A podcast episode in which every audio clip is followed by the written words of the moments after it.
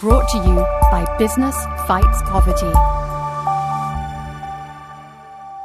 Hello and welcome to Business Fights Poverty's Social Impact Pioneers podcast series. I am Katie Hyson, Director of Thought Leadership. These interviews with social impact pioneers provide you with insights, different perspectives, advice, and maybe a little inspiration, giving you first-hand understanding of how businesses and others are tackling some of the world's biggest social challenges, so that you can learn from those who have been there before, helping you in your decision-making and action-taking. Today, I am joined by social impact pioneer, Svenja Siminski. Together, we are going to talk climate adaptation, resilience, and properly accounting for climate change risks now, so that we are completely prepared for the future. And Svenja is the right person to take us through all of this.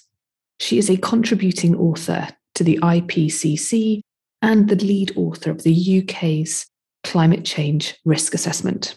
Svenja is chair of the Munich Climate Insurance Initiative and head of adaptation research at the Grantham Institute on Climate Change and the Environment, which is part of the London School of Economics and Political Science, also known as the LSE.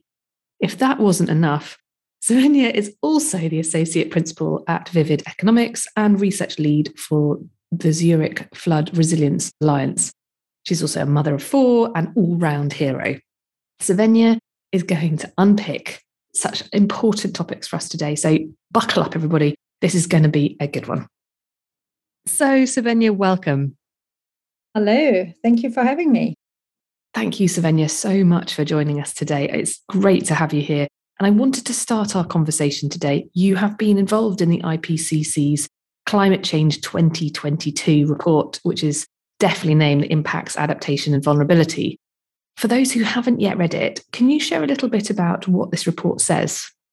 Yes, so the IPCC report is a major part in our knowledge and evidence around climate change. So what actually happens on a regular basis is that scientists from all around the world come together under the auspices of this body, the IPCC, and basically assess all the knowledge and evidence that we have in the context of climate change.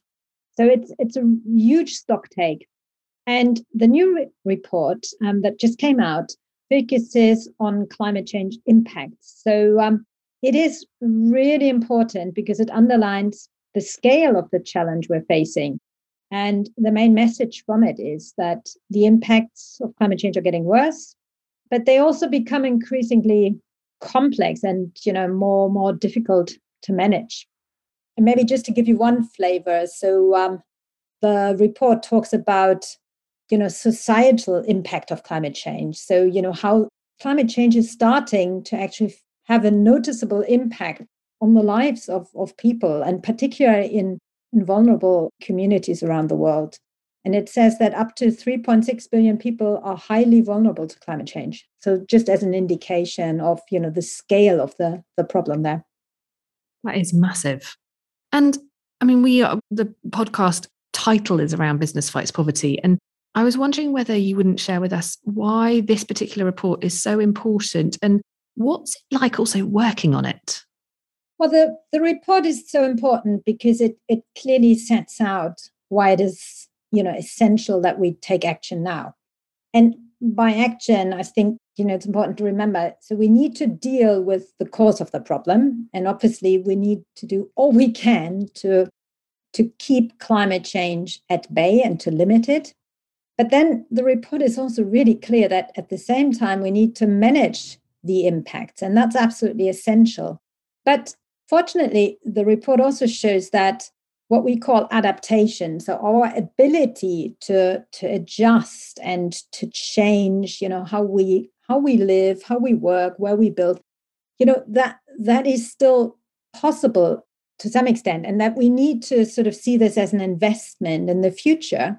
Because the big challenge is, if we leave it too late and wait too long, we're really going to run out of options.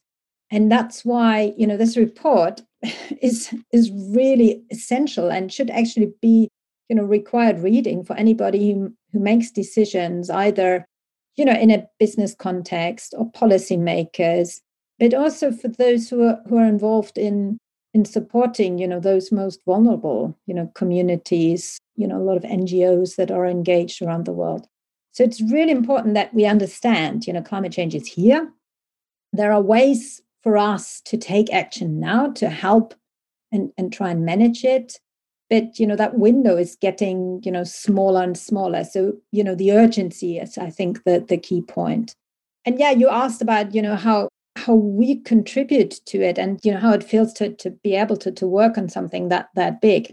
And, you know, it's really a fascinating process. So we here at the LSE, we have contributed to a wide range of research that we've conducted, and that's now being taken into account in that report. And one example is the UK Climate Change Risk Assessment, which the government is required to initiate under the Climate Change Act. So we have been involved. We've led a lot of research, particularly around business and industry. And, you know, that whole evidence creation, that whole assessment and the analysis, that's now also being used in the IPCC for this big global report. And I think that's a really important exercise where, you know, these sort of national level assessments and understanding of what business is doing and so on, where that's being taken into account globally. I mean, you're an expert in climate adaptation in particular, as well as climate loss and damage. With that in mind, what would be your advice to governments, businesses and communities to be doing in order to adapt to the coming changes or already we're already experiencing in terms of global temperature changes? Well, I mean, we're doing a lot of work here at the Grantham Research Institute at the LSE on adaptation, on resilience. And, you know, one of the key messages also for businesses, but also for policymakers is that, you know, this is not a future issue. This is something that requires action today. And it is actually quite easy to consider, you know, climate impacts as, well, yeah, that's going to get really bad by the end of the century. And to have that sort of mindset and then say, look, I mean, it isn't really material right now. And, you know, I still have time and maybe I can still wait for more information, for more certainty, for more data. But that is really not a sensible strategy. And our research has shown that that's actually also quite dangerous because, you know, be that in business context or in a policy context or, you know, any sort of investment decisions, you know, that you make today, this kind of locks us into a future sort of pathway, if you like. So if I'm making a business decision today about what kind of product I'm going to be producing, design sort of features, but also where I'm going to produce it, what kind of supplies I use, where my offices are going to be located. All these things, you know, I would argue should really, at the very least, consider current and future climate. And, you know, we should and we need to be smarter about sort of anticipating these changes and becoming, you know, proactive and taking action. And I use the word resilience a lot, and many in the business community are familiar with that. I mean, it's a difficult term, but it's really about, you know, being able to cope with current risks and being ready for future risks. And I think that is really essential that we have that sort of mindset, because unfortunately in reality, be that in business, but also in policymaking, we are inherently reactive. And maybe just to bring this home, we've done some research that shows that if you look globally at the number of, you know, sort of investments or the amount of investments that are being made to deal with extreme weather and disasters, around sort of 86% is being spent on repair and recovery after an event. And only 14% goes into sort of prevention and being sort of resilience ahead of something happening. And, you know, that is just doesn't make sense. It doesn't make sense economically. but it's also not sustainable. So that's a really important message. So, Svenja, I was wondering whether you could share with us some examples of what you mean by adaptation. Well, adaptation refers to our ability to take action to help us cope with a changing climate, to prepare for more extreme weather, and to reduce our vulnerability and to make countries and communities more resilient. In other words, adaptation is really to ensure that we adjust investments, business planning, and also public policy in the face of sudden climate change, but also those slow onset changes as we describe them. So sea level rise, for example. And, you know, it can take many forms. I mean, just give you some examples. So investing in irrigation systems to help farmers cope with droughts, or changing crops, building flood defenses, designing homes that cope with hotter and also wetter conditions, but also working with suppliers to make supply chains more resilient. So there's a whole range of actions that we can take now, but unfortunately, far too often we're still stuck with, you know, assessing risk, identifying, raising awareness, and concrete action is really lacking. And that's what sometimes is described as the adaptation gap. And, you know, this is really important that we take action now, because now we still have the opportunity to influence a lot of these business decisions. Yeah, absolutely. And you talked there about being inherently reactive. And I wondered whether you wouldn't mind unpicking that a bit more. I mean, what else do you think is holding us back from being able to take action? I mean, is there a sort of a bit of it in your mind, a bit of a formula that we just aren't grasping yet, that we should, you know, what do we need to overcome to be able to take action?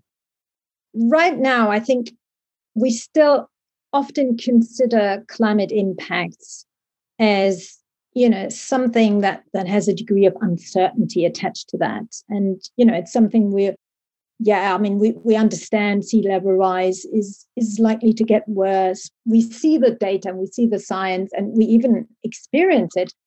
But I think still, you know, it's often seen as a risk and as something that is, you know, there's a chance that will happen sooner, but maybe we have more time. And so I think it's in our minds, often we consider it as, yeah, something that we can sort of defer to the future and deal with more urgent issues. And to some extent, you know, that's just how our human psyche works. But I think the challenge is, you know, that we are obviously wasting, you know, our chance to do this, you know, properly and to address these issues. Because the longer we wait, you know, the bigger the problems will get. And adaptation also has clear limits. So for me, and that's kind of really what I'm doing day in, day out, is to try and convey this message that dealing with climate change and being prepared and becoming more resilient should really be seen as an investment in our future. Similarly to, you know, an investment in being, you know, net zero and low carbon. So, yeah, I think that's kind of the key point, to change that and to show that actually it makes business sense and it is a good policy practice. It's not a waste of, you know, resources that you could spend on something else. I heard recently Christiana Figueres talking about the challenges of reacting to and taking action around a chronic issue and a chronic problem versus taking, you know, a knee-jerk reaction and really galvanizing everybody to an acute pain. So you can see about like the world mobilizing around Ukraine conflict or around COVID, and versus, you know, the energy around climate change has sort of been slightly lethargic. And she was quite interesting because she talks about actually there are mechanisms to addressing chronic issues, and our businesses potentially actually quite good at that because they have to get ready and want to be around in the future, and it's not all just knee-jerk reactions. And therefore, I was wondering whether there are particular trends that you're seeing from your vantage point and your location that you're aware of that you think others aren't particularly, you know, haven't necessarily woken up to yet. Well, I think it is really important to start understanding that climate change is a threat multiplier. So I use that term a lot, because what climate change is doing, and it has been doing this actually for some time now, it reinforces, existing challenges, and it makes, development much harder, and it does throw communities back. And, if you are a small business, or even if you're a large corporate, and climate change, adds to your risk, to the scale of the risks. And it also makes it actually really important that you not only do, sort of a risk assessment where you identify your risk, but that you think this through, because a lot of the issues that we're looking at, I mean, we're talking here about extreme events and, supply chain disruptions. But, there are also more sort of significant transformations, like, what do you do about sea level rise, which poses, existential challenges to some parts of the world already. So, thinking this through, and also considering, what it means, for ecosystems, for regions, for different industries and sectors, that it's not something that you can just kind of do through a simple, sort of tick box exercise.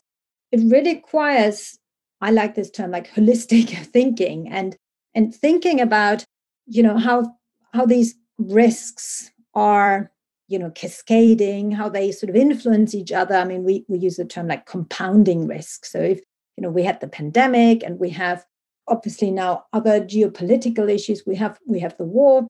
And, this together then with climate change, I mean, how does this, what sort of new normal does that create, and how do you respond to that? And I think this is really, it requires a different approach to risk management, I think. And yeah, I think that is often quite a challenge. Well, the world is not one-dimensional, but it's also not, we're not sort of in a situation where we just kind of completely in the dark. We have a lot of data. We have a lot of knowledge. I mean, the IPCC report, really brings it home. We know what's happening. Yes, there are uncertainties, but we have information, and that information can help us make the right decisions. So, I think that's a really important, sort of message to make sure that we approach this topic not as a sort of silo issue, but as a holistic thing, that climate change, is a threat multiplier. And that's how we need to respond to it.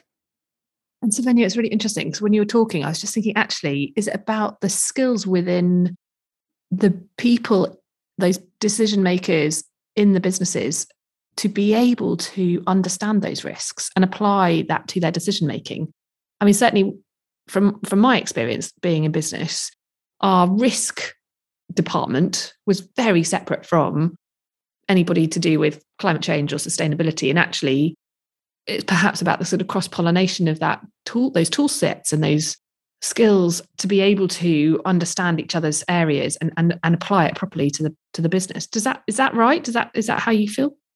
Yes. I mean, I think this is actually a really interesting observation, because when I work with corporates, and particularly with large ones who are now sort of looking at their climate disclosure, for example, under TCFD or under sort of other reporting statements, I mean, that forces them to basically also connect different business units and bring this up in terms of, well, what tools do we internally have? Do we do scenario analysis? Do we do stress testing? What kind of risks are on our risk radar, and how do we sort of quantify that? I think that's been hugely helpful, getting us to, to better understanding, with the caveat that we're really only talking about, large corporates, and the big challenge is for smaller ones, and particularly for SMEs who are really struggling with that.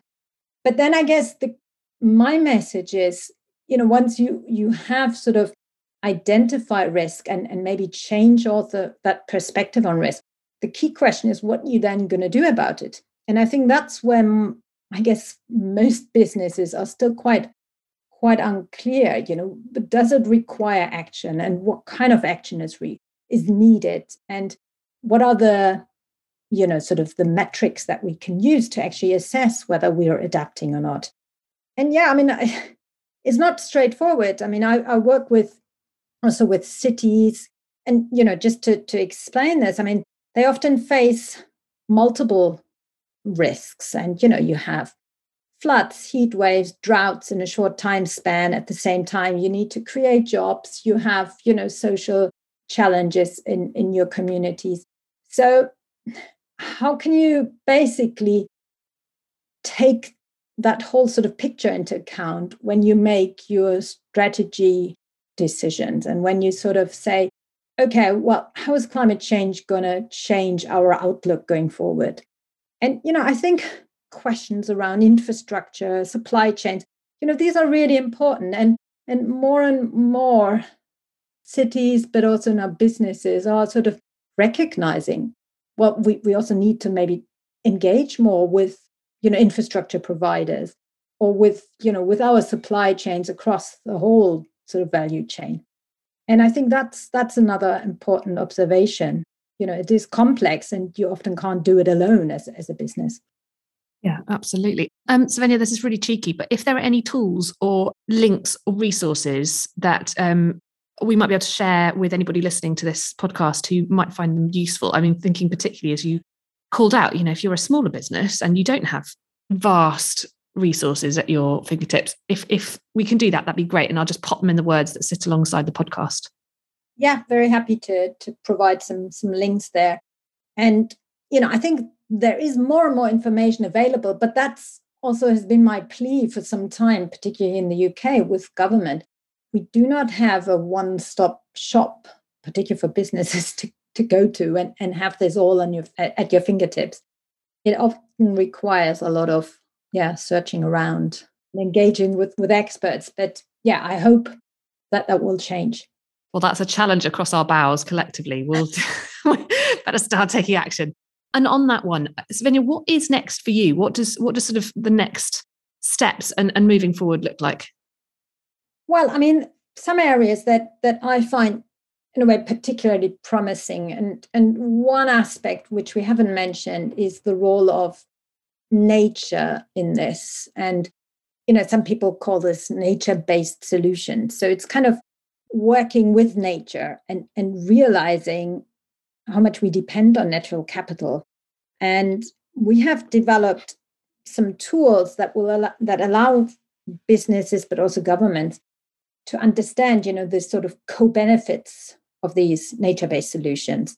So, for example, in the context of flooding, you know, we can use nature to help with water storage. And, you know, we have, in the context of urban heat islands, we have, you know, urban greening and as a sort of response to that. And I find this fascinating because, you know, there are so many benefits. If you do this properly, you know, this is actually, you know, something really exciting because it sort of can help with reducing emissions. It can help with, you know, sort of quality of life. It can increase so many, you know, sort of things about the community. It can make it more attractive in so many ways. So I find this really exciting. But at the same time, for businesses, it is really hard to turn that into an investable proposition. And I think, you know, that to me, that's a really important area, because at the same time, you know, we value nature-based solutions, but climate change, you know, is a big threat to nature. And sort of, I think this is a really urgent area. So yeah, that's something I'm really sort of committed to do more work on. I think the other point is, when we talk about, you know, climate change strategies, people sort of think through, you know, net zero and what we need to do to actually reach emission targets. And obviously that is hugely important. But we also need to understand that that's actually only possible with adaptation and with managing impact. And there is a risk of, you know, of failing with net zero if we don't take into account, you know, adaptation. And I could just give you the example of the the recent windstorms that impacted or that affected the UK. And we all know that achieving net zero is only possible if we plant a lot of more trees. Well, these windstorms are basically doing the opposite of that. And so that sort of brings it home that, we really need to understand how we can better prepare and manage climate risk, because, climate change is having an impact on our ability to actually reach net zero. So that's a really important area that I'm also working on.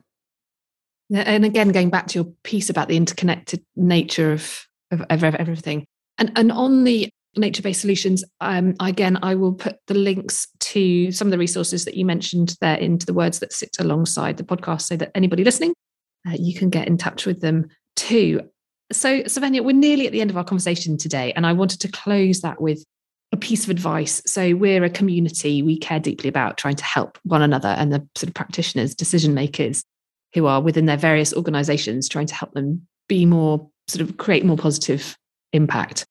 For anybody who's listening, what would be the advice you might share with them, or what would you say to them if they wanted to take action and make a difference themselves? Well, the key message is that we need to be smart and take climate change into account when we decide where and how we build, how we design products and infrastructure, and how we develop resilient food systems and supply chains. So really starting to incorporate climate change into your day-to-day decisions. And, that unfortunately, every day, and probably by the time we finish with this conversation, a lot of investment decisions, a lot of, sort of choice of business locations will have been made, completely, disregarding current and future climate risk. And I think, that this is a really sort of important issue. I think there are some encouraging examples, and maybe that's the more sort of positive message that we can do it. And, there are really good examples of how to do adaptation and how to be smart about it. And it can save money. I mean, I usually say every sort of dollar invested now in adaptation saves at least $5, in some cases up to 10 or even more, in, costs that you avoid. And, I know that is sometimes difficult to translate into, a business case, depending on the sector you're in.